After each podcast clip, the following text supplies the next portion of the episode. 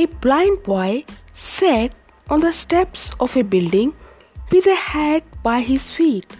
He held up a sign which said, I am blind, please help.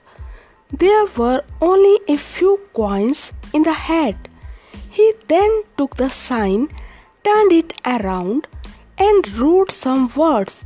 He put the sign back so that everyone who walked by would see the new words. Soon the hat began to fill up. A lot more people were giving money to the blind boy. That afternoon, the man who had changed the sign came to see how things were. The boy recognized his footsteps and asked, Were you the one who changed my sign this morning?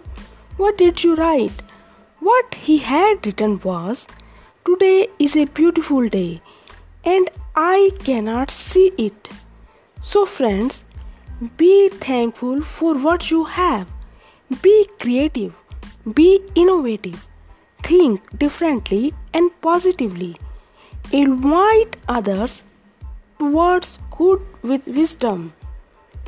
Do you think the first sign and the second sign were saying the same thing? Of course, both signs told people the boy was blind, but the first sign simply said the boy was blind.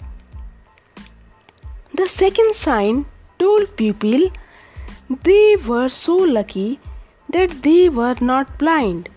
Should we be surprised that the second sign was more effective? When life gives you hundred reasons to cry, show life that you have thousand reasons to smile. Prepare for the future without fear. Keep the faith and drop the fear. Great men say, in the journey of life, if you want to travel without fear, you must have the ticket of a good conscience.